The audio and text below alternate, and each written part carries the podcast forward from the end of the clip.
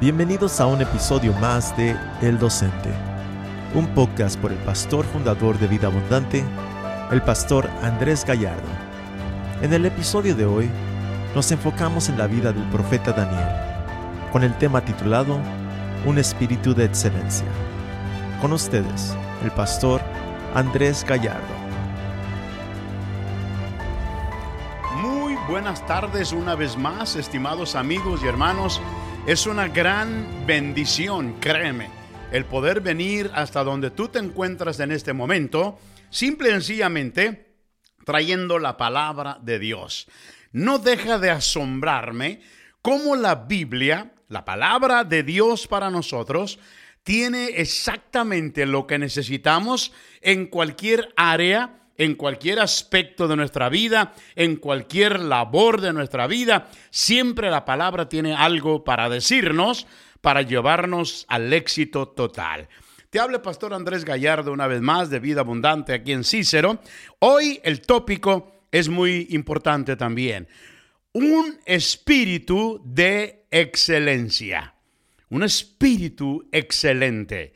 Me encanta lo que dice en el libro de Daniel, capítulo 6, versículo 3. Pero este mismo Daniel sobresalía. no era un hombre del montón, sino él sobresalía entre los funcionarios, los sátrapas, a gente de autoridad y gobierno, porque había en él un espíritu extraordinario. Otra versión dice, un espíritu excelente de modo que el rey pensó ponerlo sobre todo el reino. Hmm. Había muchos, pero Daniel estaba por encima de todos. La clave para la espléndida fidelidad de Daniel se encuentra precisamente en este verso que leímos, el cual se repite en varias partes del libro, porque había en él un espíritu de excelencia. Esa declaración significa literalmente que en el espíritu de Daniel, en el carácter de Daniel, predominaba la excelencia. Hoy en día, mi amigo, estamos acostumbrados a usar la palabra excelente con otros valores e intenciones, lo cual puede estar correcto hasta cierto punto y en cierto tipo de conexiones. Por ejemplo, a veces decimos, oh, excelente cuando queremos decir que algo es muy fino o noble o admirable o es fuera de lo común o extraordinario. Sin embargo, el sentido pleno de la palabra tiene otro significado. Mira, excelencia habla de algo que sobrepasa la norma, que va mucho más allá de lo anticipado, que predomina, que expresa carácter. Por lo tanto, podemos leer el texto con exactitud perfecta de la siguiente manera y ser fieles a su traducción exacta. Podemos decir, un espíritu que sobresalía por encima de todo mundo se encontró en Daniel. En otras palabras, un espíritu que rebasaba lo normal estaba en él. No era su carne, era su espíritu el que gobernaba, el que definía y controlaba su vida. Y esto es muy evidente desde el inicio del libro de Daniel. Ninguno de los manjares del rey, ningún vino selecto de la mesa del rey eran las cosas que para Daniel tenían más valor, sino que era la rectitud lo que significaba que su vida estuviera en perfecta armonía con lo infinito, con lo verdadero y con lo eterno.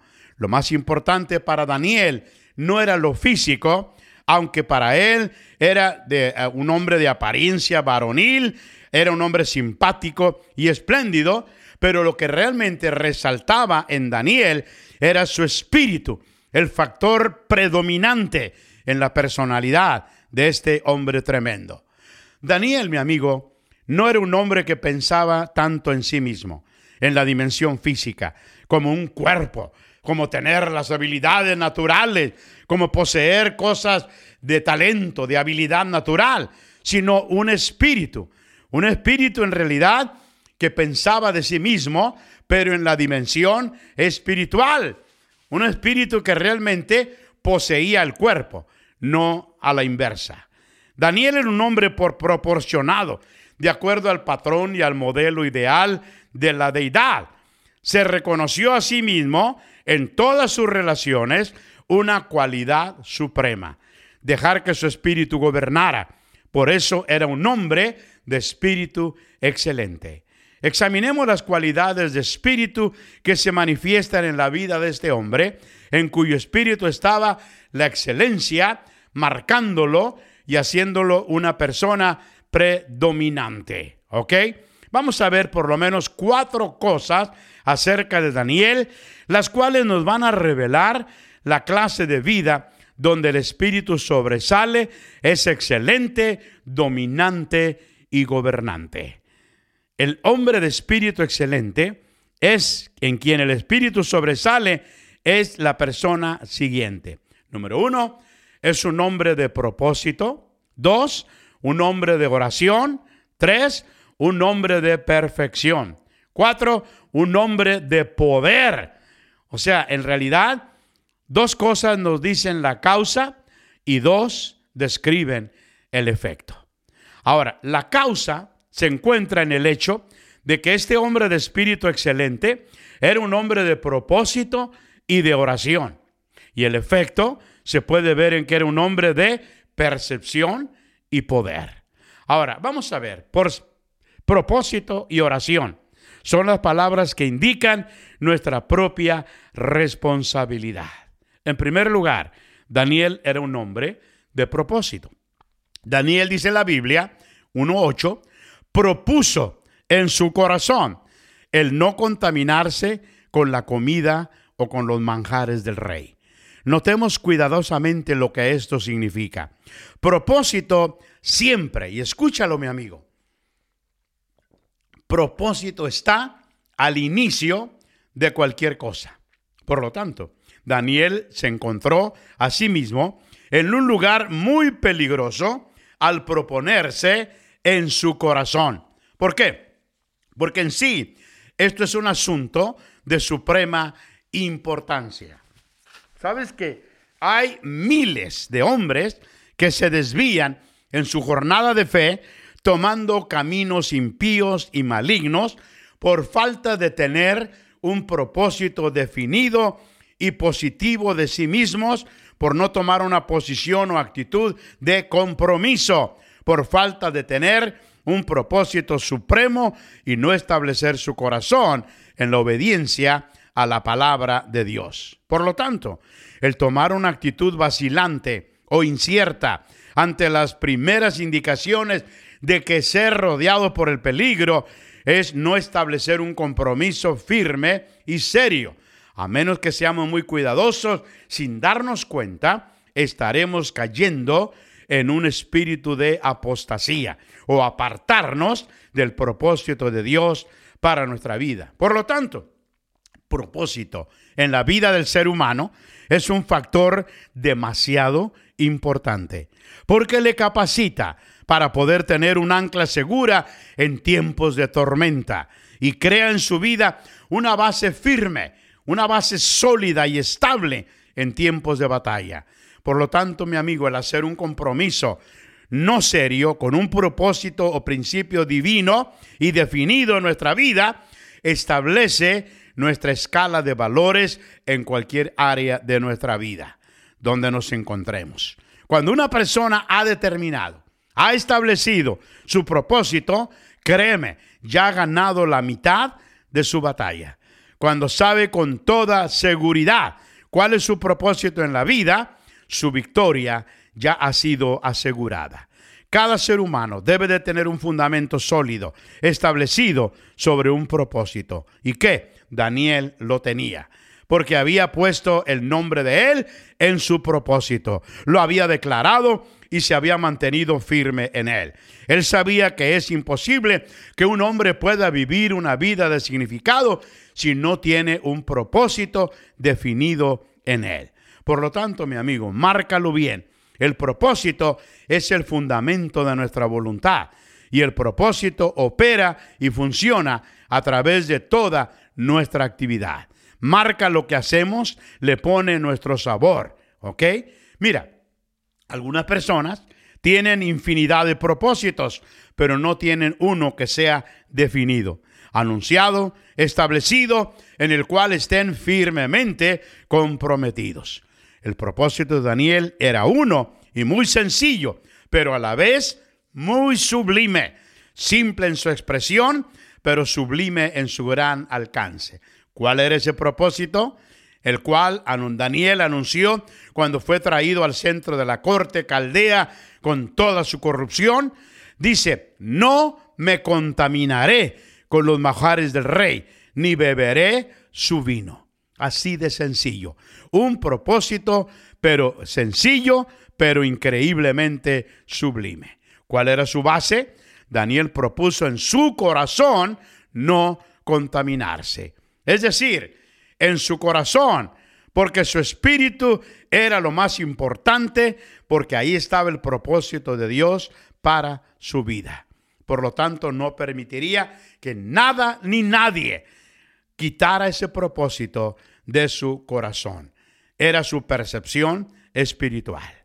El propósito profundo y arraigado en el espíritu de Daniel era su lealtad y fidelidad a Dios, en la cual estaba expresada en una separación de toda influencia corrupta sobre su posición.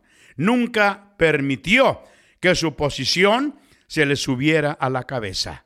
Esto es ya una llamada de atención a muchas personas hoy en día aún líderes en la iglesia y aún pastores en la iglesia, o llamados o autoproclamados profetas y apóstoles. Es un llamado a tu vida, porque desde el principio Daniel se mantuvo firme en su posición. Fue que él pudo tener victoria en todos los días que siguieron hasta obtener la victoria total. Por lo tanto, hoy en día, en medio de todas las atracciones, las distracciones de la vida, las tentaciones, las seducciones del enemigo de nuestra época pecaminosa o como la Biblia le llama siglo malo, que cada persona, escúchame, pueda mantenerse con una propuesta en su corazón de que va a ser fiel, leal a Jesucristo, a pesar de todo lo que le cueste. Este debe ser nuestro propósito sencillo y firme para el día de hoy. Mi amigo, tú y yo vivimos en una época diferente a la que vivió Daniel, aunque no por mucho tiempo, porque creo que la persecución del Estado contra la iglesia ya ha iniciado. Pero tenemos la misma ayuda, el mismo poder que estaba disponible para Daniel. Así es que no hay excusa. Es verdad que esta edad y época puede ser más compleja en sus tentaciones, más sutil, más insidiosa en la forma en que echa a perder a todo ser humano.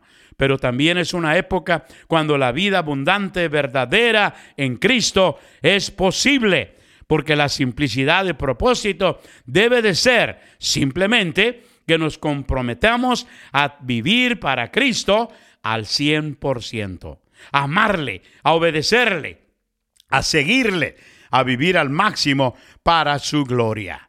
Este es el primero y simple propósito al cual hoy te motivo, mi amigo, te desafío a que establezcas en toda tu vida. Recuerda que el propósito de ser leales a Cristo, formado en nuestro corazón, confesado por nuestra boca, es simplemente el centro del cual cada ser humano debe de corregir absolutamente todo en su vida y debe de alinearnos al propósito de Dios para él. Es decir, todo debe, debe ser colado, cernido, alineado a través de nuestra lealtad a Cristo. Por lo tanto, hoy en día, mi amigo, pon en tu corazón, propone en tu vida ser leal a Cristo. Afírmalo, establecelo. Luego de ese centro, empezarás a construir tu circunferencia y establecer todo lo demás en tu vida de manera correcta por orden de prioridades. Muchos creyentes, y los he conocido lamentablemente, algunos me han dicho, he tratado, pero he fallado. Claro que quiero ser un buen cristiano, modelo, pero por esta cosa o por la otra se interponen en mi camino y no me lo permiten. Pero yo les he dicho, no hace las cosas correctas, mi amado amigo, porque para ser cristiano lo haces no para ser cristiano, las haces porque ya eres cristiano. Es decir, no intentes construir tu circunferencia para poder estar en buenas relaciones con tu centro. Nos hemos olvidado, sino que es importante ser cristianos de compromiso con Dios. Establece tu centro para que puedas corregir tu circunferencia. Número dos, Daniel era un hombre de oración. Hay algo que es demasiado claro en esta historia. Es la vida de oración de Daniel. Cuando se le pidió que interpretara el sueño del rey, él llamó a sus amigos para orar. Les pidió que oraran por él para que pudiera tener la luz suficiente para poder interpretar dicho sueño. Mientras la historia avanza y continúa en el libro de Daniel, nos revela la verdad de que él era un hombre que tenía hábitos regulares, normales, consistentes de oración. Por lo menos, dice la Biblia, tres veces al día, él volteaba su rostro hacia Jerusalén, pensaba en Dios, hablaba con Dios, le abría su corazón. Y aquí es precisamente donde descubrimos el secreto fundamental para el cumplimiento del propósito, la oración. Un propósito fuertemente establecido es tan solo poderoso y se puede realizar cuando aprendemos totalmente a depender en Dios, en su dirección, en su poder, en su sabiduría.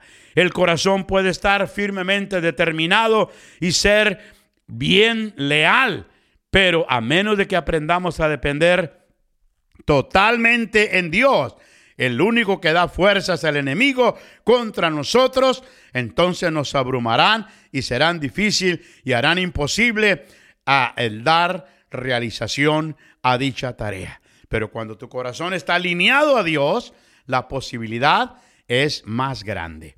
Un hombre que quiere hacer lo correcto y a la vez depende en Dios para hacerlo, es un hombre, escúchame, totalmente invencible.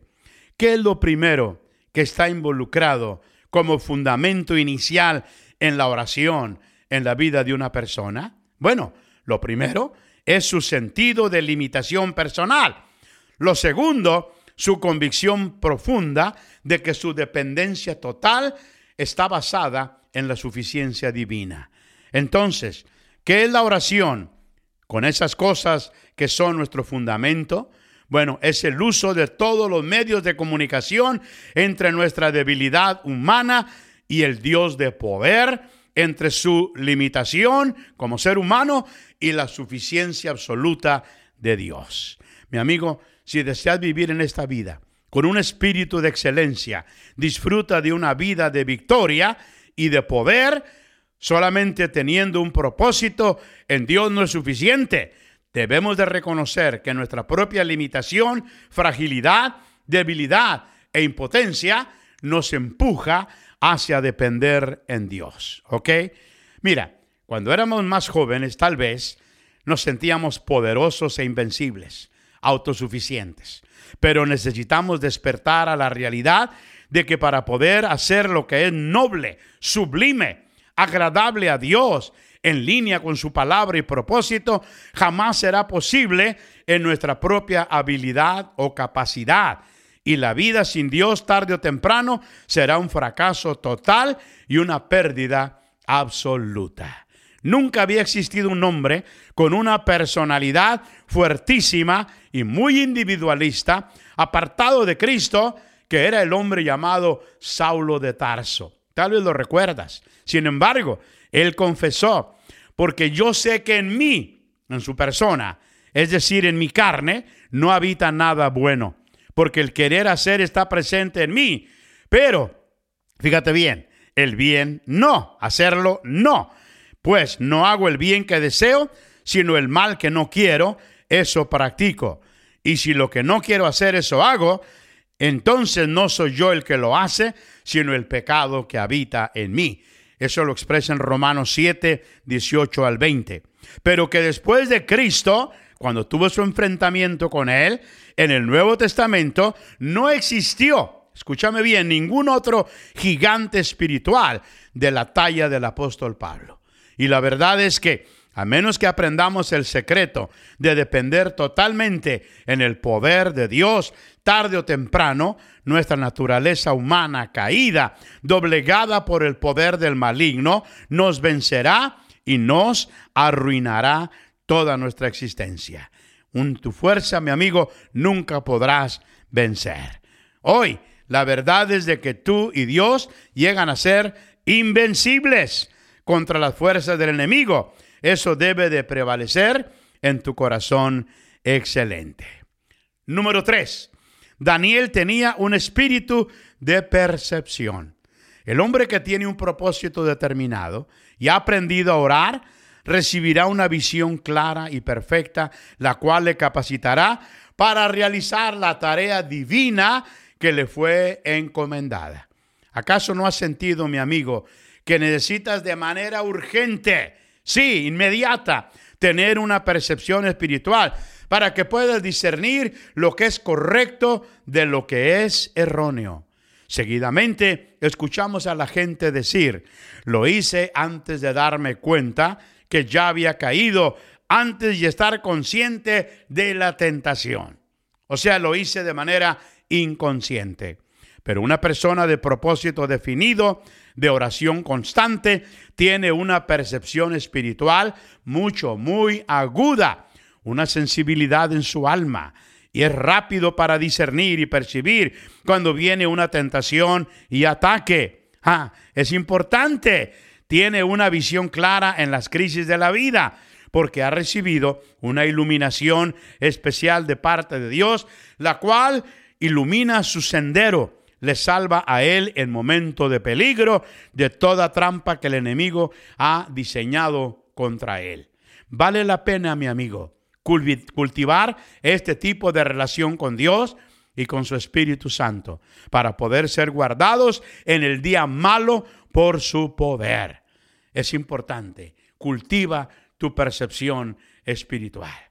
Y eso te va a llevar al número cuatro. Esto es interesante. Daniel era un hombre de poder. Escuchaste bien. Primero, como ya lo vimos en las cosas pequeñas, luego ascendió a las cosas más grandes. con eso te estoy diciendo que si tomas esta posición de tener un espíritu bien definido y desarrollas una vida de oración consistente y luego captas, percibes esa percepción aguda y clara de Dios por el Espíritu Santo, de que vas a llegar a ser una persona que llegas al lugar a donde tienes que estar. Vas a llegar a donde puedes obtener un poder maravilloso sobre el enemigo. Es importante. Aunque ciertamente es asombroso y notable que Daniel este hombre recibiera un cargo en tres reinos, Babilonia, en Media y en Persia. Sí, pero Daniel, como una persona de propósito, como un hombre de oración y de percepción, escúchame, fue reconocido por los hombres de su tiempo porque ganó su confianza, fue puesto en posición de poder y autoridad. Mira lo que dice este texto en el verso 26. De parte mía, habla el mero mero, el jefe, ¿ok? Se proclama un decreto de que todo el dominio de mi reino, todos teman y tiemblen delante del Dios de Daniel. Wow. ¿Lo viste? Por su testimonio, Daniel puso en alto el nombre de Dios. Y este mismo, dice el verso 28, este mismo Daniel prosperó durante el reinado de Darío y durante el, reinado de Ciro el persa. Daniel 6, 26 y 28. Es posible, mi amigo, que esto no te suceda a ti. O sea, que seas puesto como un gobernador de un estado, de Illinois, de Iowa, de Michigan, lo que sea. Pero lo que te digo es que si eres una persona de oración, de propósito, de percepción, te vas a convertir en una persona de poder, de autoridad. No importa dónde estés, poder que te va a capacitar para decir, no me contaminaré. El valor más elevado que existe es algo importante. Y no es el valor demostrado en el campo de batalla, sino es el poder moral, un valor absoluto y total para decir que no, cuando todo mundo está diciendo sí o no importa. En el tiempo de Daniel, todos le dijeron que sí al banquete del rey, pero Daniel y sus amigos dijeron no. El tener ese valor, aún en presencia de la tentación, fue porque él ya había determinado. Era un hombre de propósito, por lo tanto recibió percepción espiritual para poder ver el asunto o que realmente por lo que realmente era, para entender las virtudes y poder decir que no cuando llegó el tiempo correcto. Hoy, mi amigo, voy a concluir con este pensamiento. Urge este tipo de personas, quienes sean superiores, quienes posean un espíritu de excelencia, que sean distinguidos, promovidos, premiados por el Espíritu de Dios. Proverbios 14, 27 dice, el que retiene sus palabras tiene conocimiento, y el de espíritu sereno es un hombre entendido. Un hombre de entendimiento tiene un espíritu de excelencia, un espíritu precioso. Así es esta palabra en el original. Es uno que tiene un buen espíritu, un con que debe de ser y eso le mantiene en un estado correcto y es agradable a los demás. Un espíritu lleno de gracia es un espíritu precioso y genera excelencia hacia los demás. Proverbio 16:32. Mejor es el lento para la ira que el poderoso y el que domina su espíritu que el que toma una ciudad. Mi amigo, hoy en día, el reto para ti, el desafío para ti es qué tan excelente será mi espíritu.